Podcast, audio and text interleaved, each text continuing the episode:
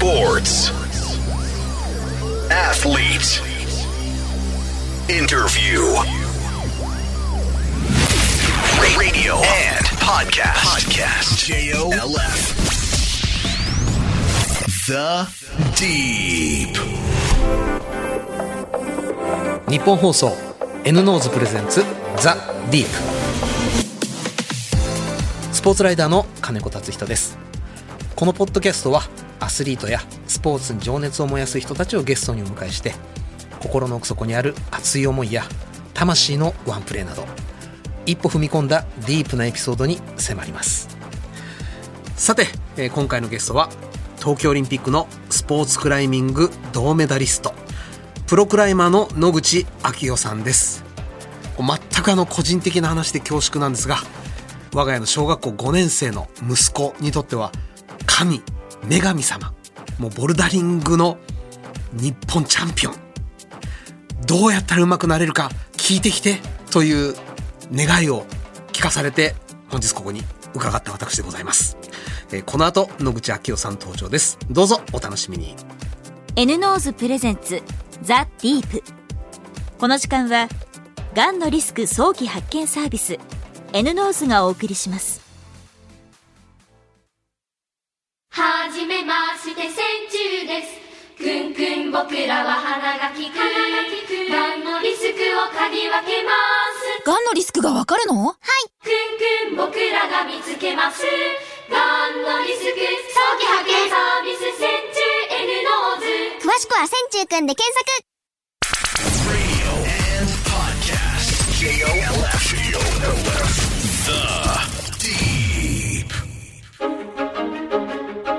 野口啓代さんは1989年5月30日生まれ茨城県出身。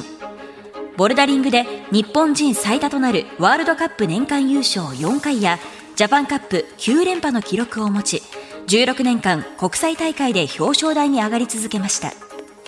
集大成として臨んだ東京オリンピックで銅メダルを手にし長年の競技人生に幕を閉じました。改めましてスポーツライターの金子達人ですそれではゲストをご紹介しましょう東京オリンピックのスポーツクライミング銅メダリスト現在はプロクライマーの野口昭代さんですよろしくお願いいたしますよろしくお願いします。今日はあの家を出るときにですね、はいうちの小学校5年生の息子がいろいろ聞いてきていろいろ聞いてきて野口さんにいろいろ聞いてきてって 言われてきましたのでちょっといろいろ伺わせていただきますがいやびっくりです。息子さんがクライミングやってらっしゃるんですよ。ドハマりしてます、えー、嬉しいです。オリンピックメダリストが初めてボルダリングと出会ったのは？あ、私はあの小学校5年生、11歳の時にあのクライミングと出会ったんですが、グアムでそう話ですよね。はい、家族旅行であの訪れたグアムのゲームセンターで始めたのがきっかけで、うん。それ以来あの大会にはまっていって、うん。もう本当に。まあ、昨年ですか？東京オリンピックまでずっと大会に出場していましたね。初めてボルダリング壁登った時の気持ちって覚えてらっしゃいます？そうですね。私あの実家が牧場経営していて、はい。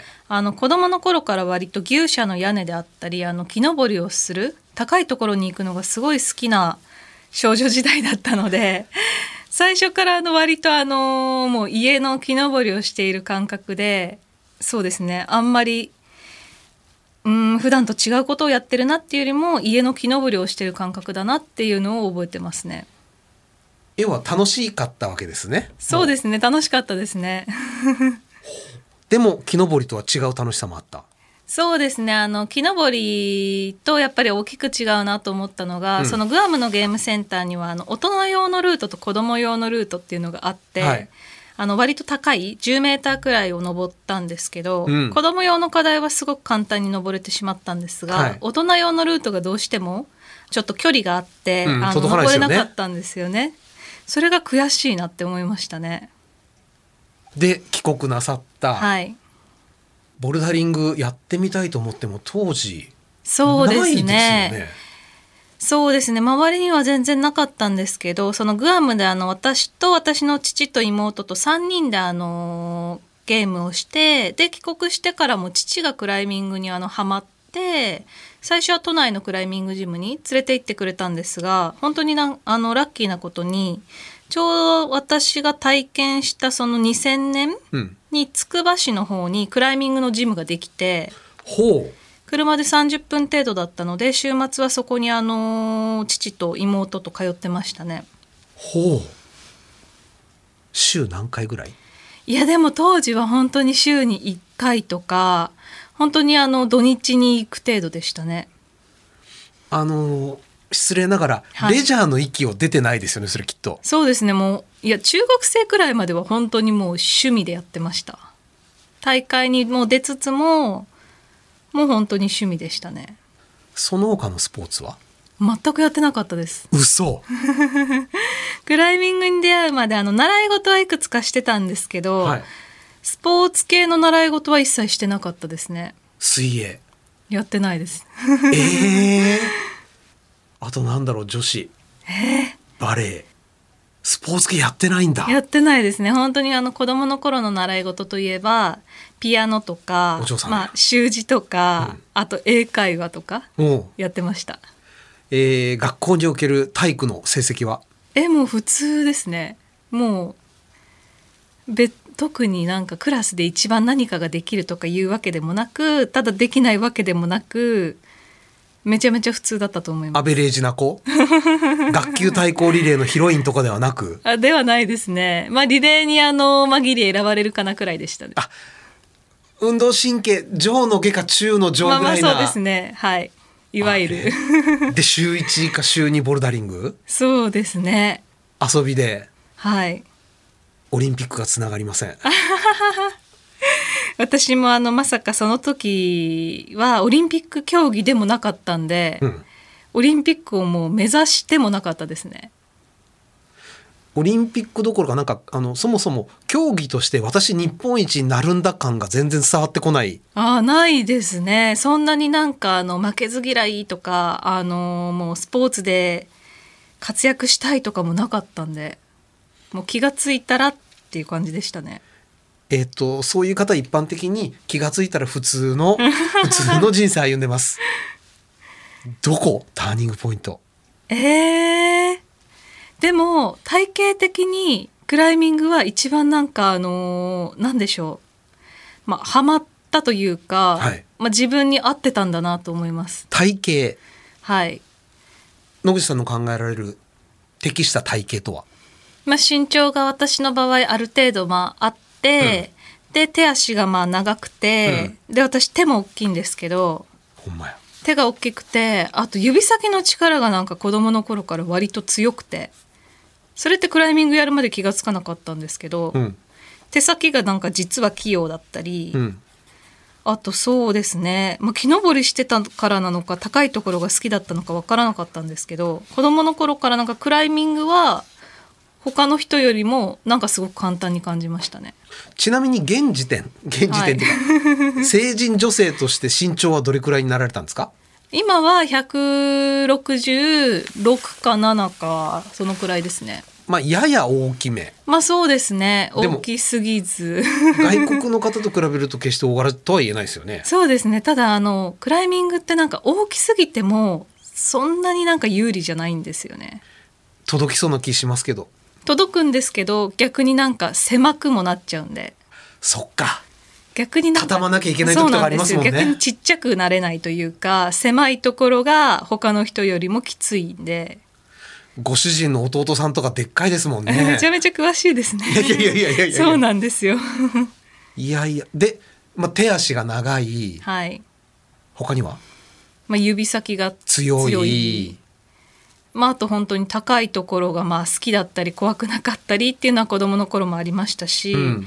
あと私すごいなあのー他の競技とかスポーツ、まあ、体育ができるとかじゃないんですけど、うん。クライミングの大会がすごい好きでうん。子供の頃からそのもう大会の方がなんか力が出たんですよね。本番強いタイプ？そうでしたね でもまだ遊びの延長ですよね。そうですね。変わり始めたのは？一番のターニングポイントは16歳の時にクライミングって16歳から世界大会に出場できるんですけど、うん。その初めて出た世界大会がターニングポイントでしたね。ワールドカップ？世界選手権です。世界選手権。はい。そこになんか出場するってなった時に、まあ、子供ながらに何でしょう？日の丸をつけて、まあ、派遣してもらうとかなんか日本代表のユニフォームを着るってなった時になんかすごい責任感が生まれて、うん。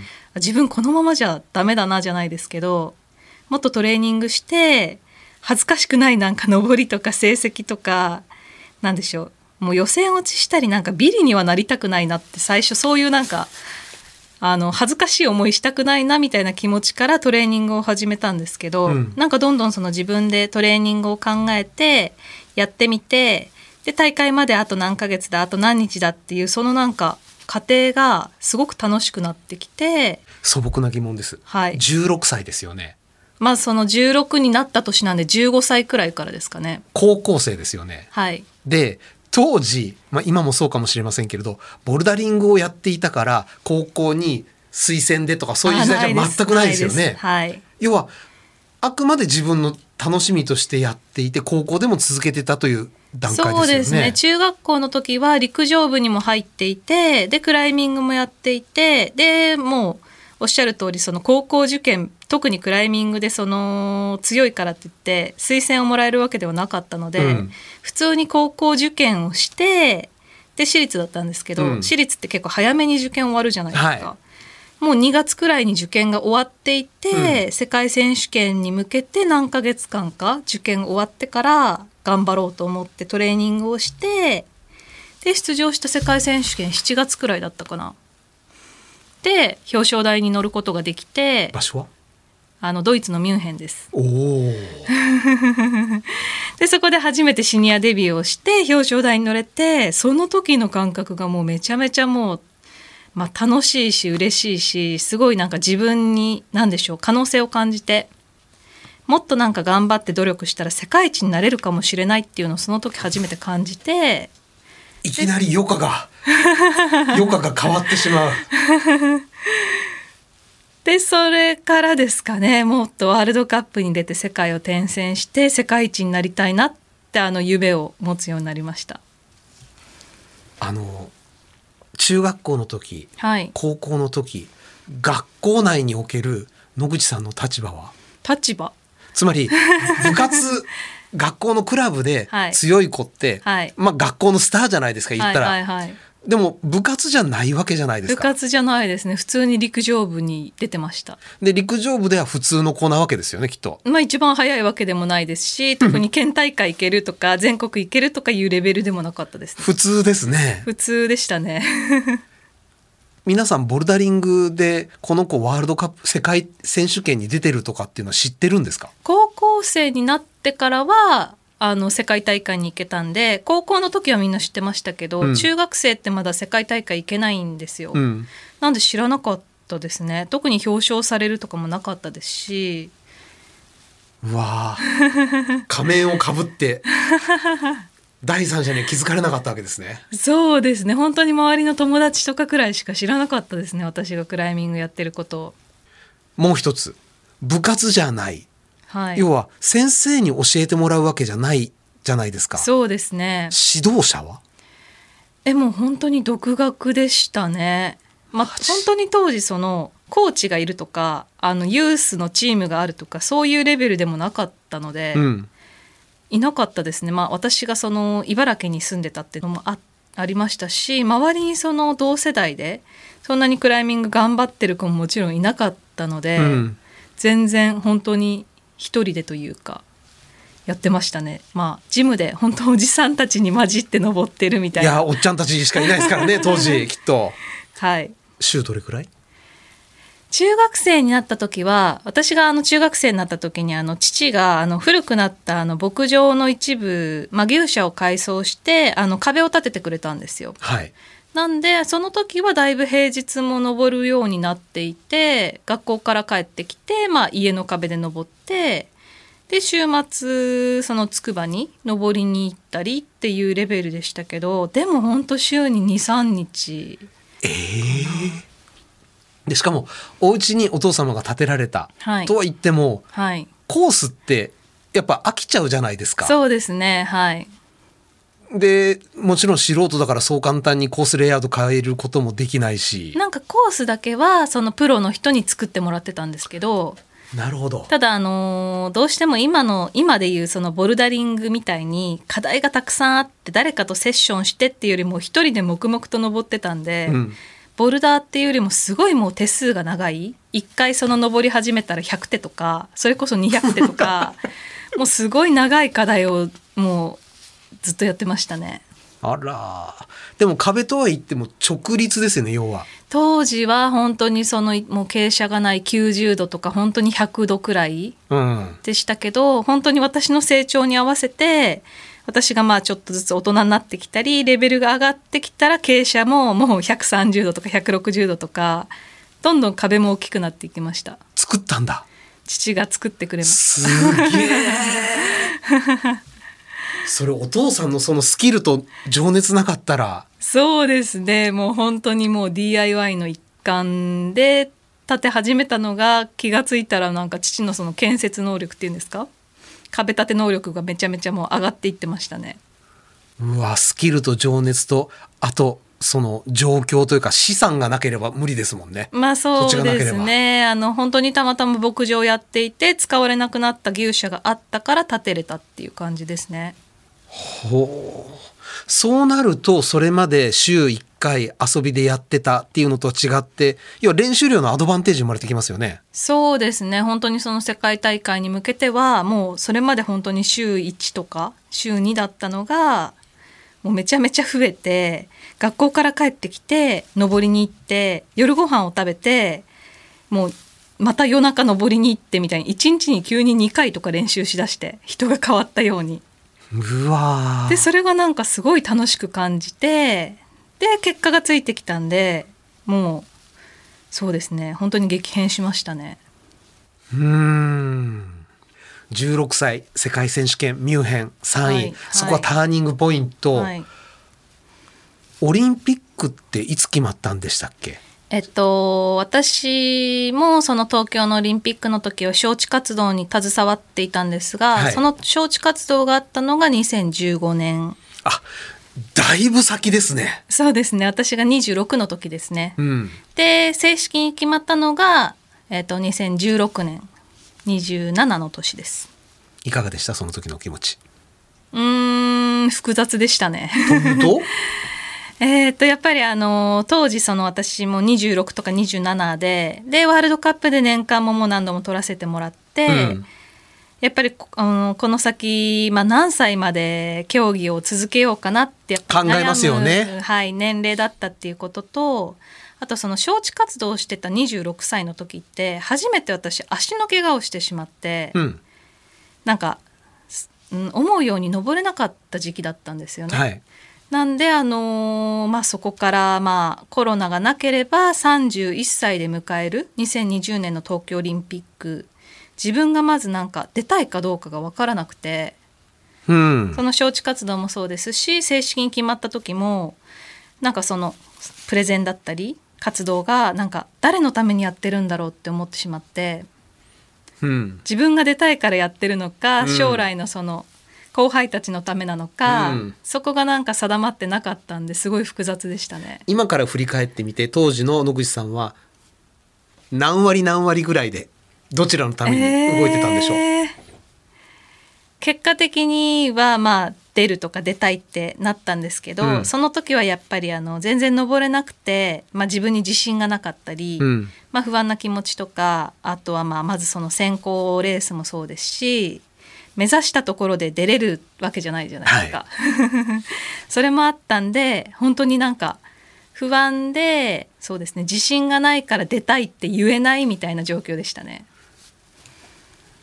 えもうなんか女王な感じなんですけど イメージ当時まあそうですね年間とかは取ってたんですけどやっぱり足の怪我で全然その登れないでそのコーチとかもいなかったんで、はい誰に相談していいかわからないとかリハビリって何したらいいのかわからないみたいな状態だったので。えー？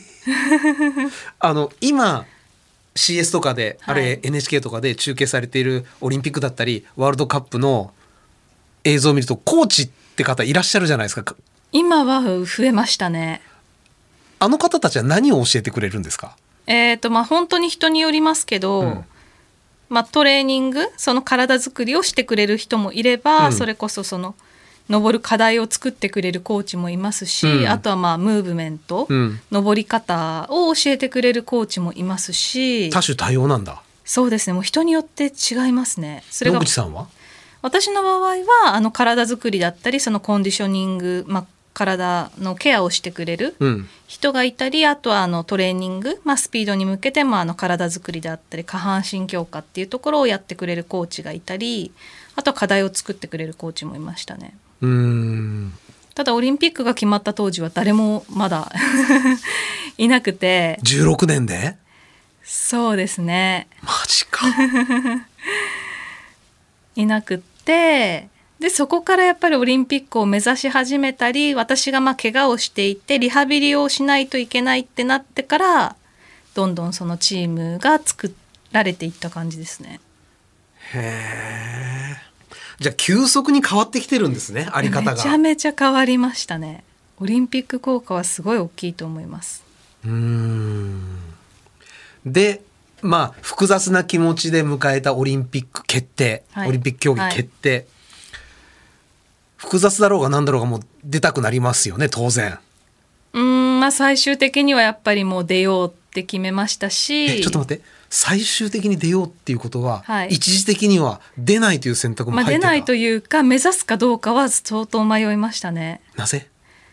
やっぱりルール的にその私ってそれまであの、まあ、リードでリード競技で世界選手権ではい。初めてあの表彰台に乗ったり、あとはボルダリングで年間チャンピオンを取ったりはしてたんですがその東京オリンピックのルールである3種目はい。の3種目目のそのスピードってやったことがなくてまずその3種目を1日でやるっていうそのこれまでだったら考えられないルールうん。に自分がそのまあ初めてのことに挑戦することももちろんそうですし、まあ、スピードって私にとってすごく苦手だなっていうのはもう分かっていたので、うんその苦手なものにその26とか27からやるのかなっていうところもありましたね。まあ正直それを目指さないスピードやらなければ、はい女王野口でいられるわけですもんね。まあ、ボルダリングだったりそのリードのワールドカップに出続けたりあとはあの本当にオリンピックにまあ出ずに引退するっていう選択もあったと思うんですけどいろいろ。うん、はい。でスピードやれば、はい。まあ野口さん気になさらないかもしれない。でもなんだ野口っていう反応は当然出てくるだろうし。まあいきなりそのスピード始めたらまあもちろんもう全然まあみんなできないわけですしあとはその他の得意なボルダーとかリードにもちろん影響というか出ますよね。出ますね。それまでマラソン特化してやってた方がはい100メートルそう同時にですねやりなさいですもんね。そうですね本当にもうそういう感じでもうスピードが 100m ボルダリングがまあ幅跳びとかそういう技系のまあ種目だとして、まあ、リードがまあマラソンだとしたら、うんもう本当に、まあ、陸上でいうその3種無茶ですよね。やりなさいって言われてるようなものだったんでやっぱり私のそれこそあの同世代といいますか、同じ時代で戦ってた選手たちは割と誰も目指さなかったですね。諦めた。そうですね諦めたりあと本当に選考で落ちちゃったりうん。してましたね。なぜ諦めなかった？うーんでしょやっぱり地元の東京だからっていうところがすごく大きかったですね。そのオリンピックが東京ではなくて例えばまあ次のパリとかロスとかだったら目指さなかったかもしれないです。うん。なぜ東京だと？うんやっぱり子供の頃からずっとあの本当にマイナースポーツとしてやってきていて、うんまあ親の協力だったり周りのその日本人の方の応援だったりってすごいあの感じてやっぱり子供の頃からやっていたので最後やっぱりその地元東京で、まあ、いいところを見せたいなとかやっぱり親をオリンピックに連れてってあげたいなとかあとはオリンピック自体その出場したことがなかったのでどういうものか知りたいなっていう気持ちもありましたし。うん。なんかいろいろイメージしていったら自分が東京オリンピックで最後なんか競技をして引退するっていうのがすごく自分の中でなんか競技人生的にしっくりきたんですよね。あこれ自分のなんか理想的な引退じゃないかな。え感じて。第三者として伺ってもすごくしっくりきます。がそうですね。がスピードですよ。そうですね。箸にも棒にもかんないじゃないですか。マラソンランナー 100m 普通は。そうですね。もう本当に最初はそういう状態でしたね。どうしました？えもうやるしかなかったんでめちゃめちゃやりました。またでも疲れ方とか、まあそうですね。最初は本当にもう体力的にもあの疲れましたしその一応そのオリンピックのフォーマットの3種目の大会とかも出るんですけど最初の頃はもうスピード捨ててましたね。あとの2種目で取り返す。2種目で取り返す。もう8人で決勝とかやっててももうスピードは8位でもいいからボルダーで1位を取ってなんとかあの頑張ろうっていうような作戦だったんですが、うん。やっぱりオリンピックになるとそうもいかないのでもう年々もう頑張って向き合っていくしかないですね。順調な道のりでした？いや。今思うと本当によくやったなと思います。茨。うーんまあそうですね。まあはい大変でしたね。一番心が折れそうになった時期は？どうでしょう。でも割と私の場合その競技人生において一番そのまあ落ち込んでいた時ってその2015年の怪我をしていた時なんで。足はい。で怪我がやっぱり回復してきてでも自分でもうやるって決めてからはもうあの上がっていったんで、うん。そのやるのかやらないのかわからまあわからないというか迷っていた時が一番辛かったですね。あそこがもうそこで。そうですね。やる目指すもう頑張るって決めてからはもうあの上がる一方だったんで。でも違った辛さあったと思うんですけどね。だって女王ですよ。女王がいきなり平というかビリですよ。ししかもそこ行かなければビリなんて屈辱味わわなくていいのに。まあそうですね。いやよくよく乗り越えましたね本当にまあそうですね。でももうそこは努力してあの頑張れば上がっていくってもう分かっていたんで。私的にはその迷っていた自分がなんか何をしたいのかわからないとか、あのどこに向かって頑張ってるのかわからない時期の方が辛かったですね。で迎えた2020年。はい。コロナが広がってしまいました。はい。オリンピックできるのか？みたいな空気もどんどん広がっていきましたはい。どんな感じで眺めてました？それをうーんとなんか意外と私はそのまあオリンピックの延期ネガティブに捉えていなくって、うんあのまあ中止っていう発表って本当に一回もなかったじゃないですか。なんでもうあのまあいついつまで延期かわからなかったんですけど、まあ中止っても言われてない以上はもう自分はやるべきことはもうはっきりしていたので、もうずっとトレーニングしてましたし、あとはそのそもそもでその競技自体すごい好きでその競技生活といいますか、うんトレーニング自体もすごい好きだったんであと1年なんかあのまあ引退まで競技が続けられるっていうのがなんか率直に嬉しかったですね。もうスピードの技術も磨けるしそうですね本当にその1年でスピードのタイムもあの大幅に縮まったのでなんか自分にとってはすごくいい1年だったのかなと思います。で21年。はい。無観客が決まりました。そうですね。家族呼べなくなりました、はい。これは？うーんやっぱりイメージと全然違うなと思いましたね。もともとやっぱり親をオリンピックに連れてってあげたいっていう気持ちであの目指し始めたのに、うん。親がもうまさかあの家のテレビでうん。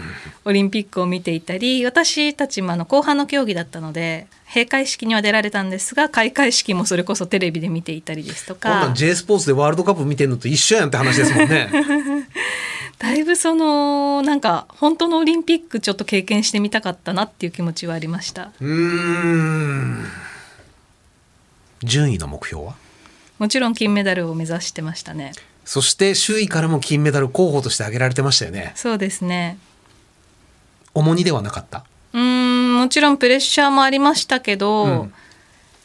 まあでもあのやっぱり出場できることも嬉しかったですし、うん。開催してくださることもすごく嬉しかったですし、そうですね、まあ、全然オリンピック当日もうまくはいかなかったんですが、うん。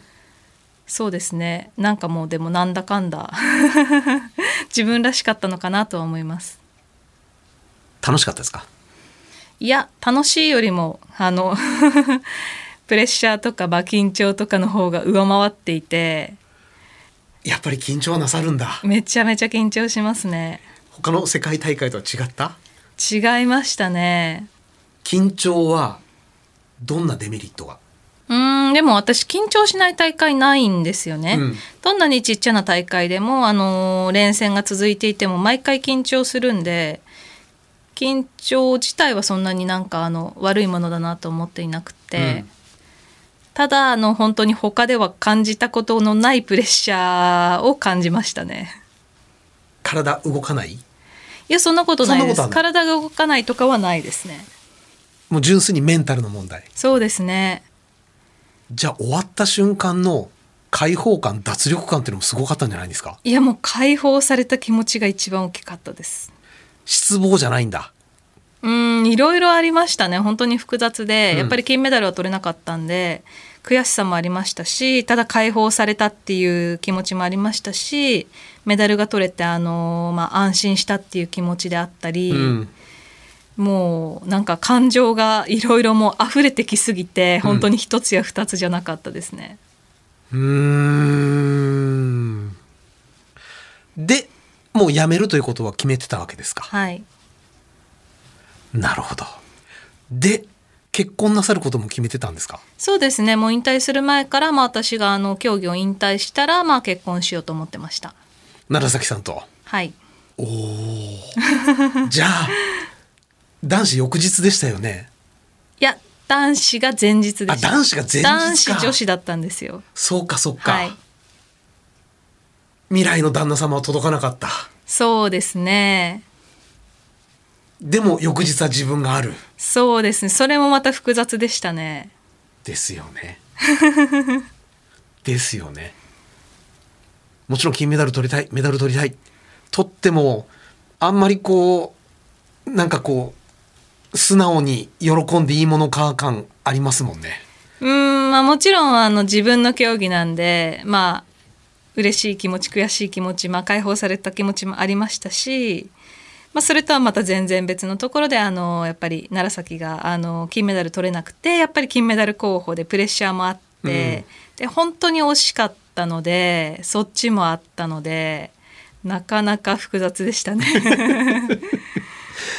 でも今度のパリははい。当然家族見に行けるはずですからそうですね、まあ、私の場合本当に東京で引退でしたけど、あの彼の場合はもうパリロスってまだ本当にチャンスがあるので、もうそっちでも巻き返してもらう以外ないなと思いましたね。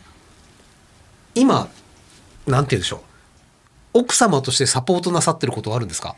そうですね、まあ、あのもともとその籍を入れる前から、まあ、あの一緒には住んでいたんですが、うん。やっぱりあのこれまではお互い、まあ、選手だったんでその、まあ、家のことであったり、うんで結構分担してやっていたんですがやっぱり今はあの私が家事をすることがすごく増えましたし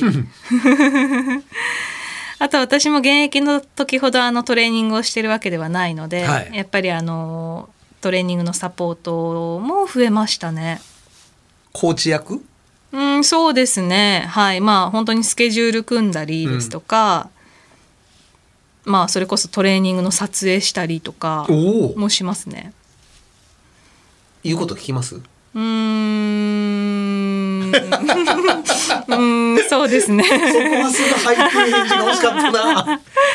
やっぱりなんか私に合わせすぎても良くないと思うので、うんあのやっぱり全然価値観も違いますし、うん結局あの登るのは本人なので、うんそうですね。で今の肩書きはい。野口さんのはい。プロクライマーはい。これはどういうことをなさってるんですか？えっと、今はですね、まあ、普及活動をすることがあの多いんですが、まあ、自分でもトレーニングしたりそれこそあの大会には出なくても外の岩場に登りに行ったりもしますし、うん。あと本当に、まあ、地方で体験会を行ったりイベントを行ったり、うん。まあ、クライミングをこれから始めたいってあの思ってくれる子どもたちに指導をしたりもさせてもらってます。あのうちの息子ボルダリングずっとやってるんですが、はい。自然の岩にも行ってみるというと、うんうんうんまず母親大反対。あ本人か？も怖いからやだ。なんですけどどうしましょうこれ。うん、私もでもあの時代的にやっぱり私よりも上の世代の方ってあの割と外の岩場だったり山登りをしていてクライミングを始める方が多かったんですが、はい。私も本当に人工壁から始めていて、うん。最初やっぱり外の岩場に行くのも怖かったですし、まあ、ちょっとそうですね。やっぱりあのマットとかはい。もそうですけどやっぱり高さも人工壁よりも高かったり、はい。もちろんリスクはあるのでそうです。最初は私も怖かったですね。でも今は？今はもう全 全然。またやっぱ全りあの人工壁と外の岩場ではあの違った面白さがありますし、うんそうですねうーんでも本当今だったらそのクライミングジム単位で外の岩場に例えば挑戦しようとか、はい簡単なところで安全に登ろうみたいなそういったイベントとかもあると思うんで、うん小学生でも全然あのいけると思います。なるほど。リスナーの方からちょっとご質問いただいてるんではい紹介させていただきますね。えーラジオネームにゃそさんから、うん。クライミングの筋肉はクライミングで鍛えるものですか？筋トレはしますか？はいえっと、基本的にはもうあの登りながら鍛えてます。これもでも多分個人差ありますよねきっと。個人差ありますけどでもほとんどの方が登りながらだと思いますそうなんだ。やっぱりあのー使える筋肉とやっぱり筋トレでつけた筋肉ってちょっと違うんで、はいいまあ、いわゆるそういった筋トレをする場合もあんまりあの重さを使わずに自重で行うことがほとんどです。まああのボルダリングジム行くとよく本当に懸垂やってるおっちゃんいますけど、いますね。あれは筋トレじゃないの？自重でやっぱりやるのと過重でやるのが全然私は違うかなと思いますね。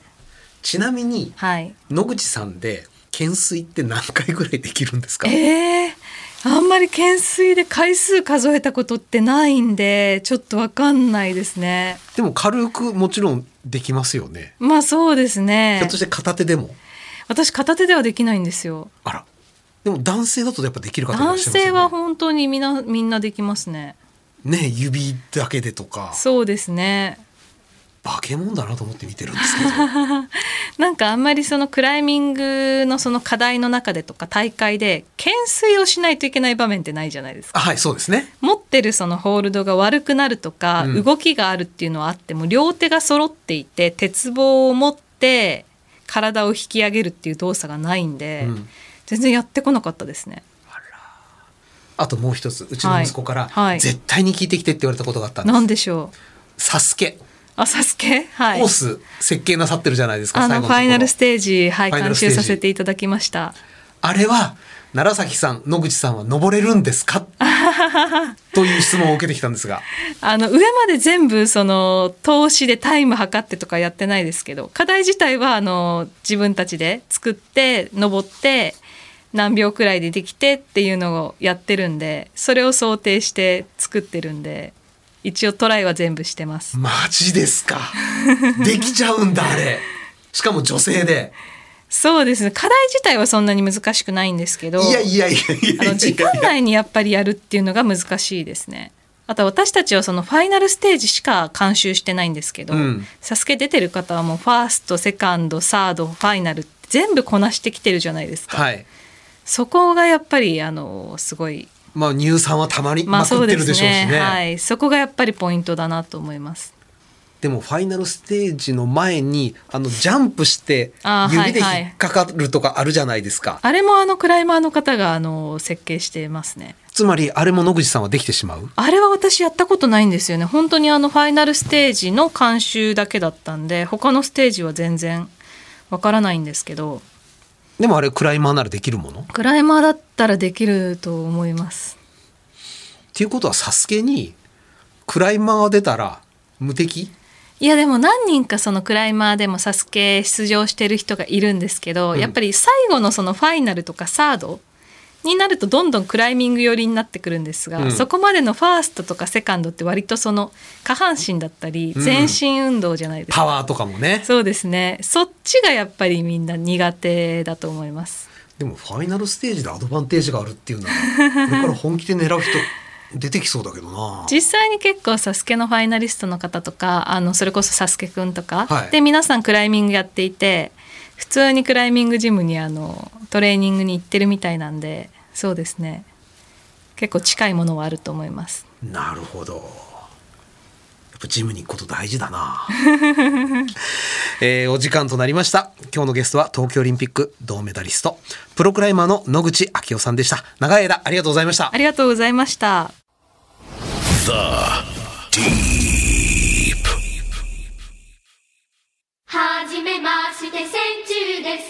くんくん僕らは鼻が利く。がんのリスクを嗅ぎ分けます。がんのリスクがわかるの？はい。くんくん僕らが見つけます。がんのリスク早期発見サービス千中 N ノーズ詳しくは線虫くんで検索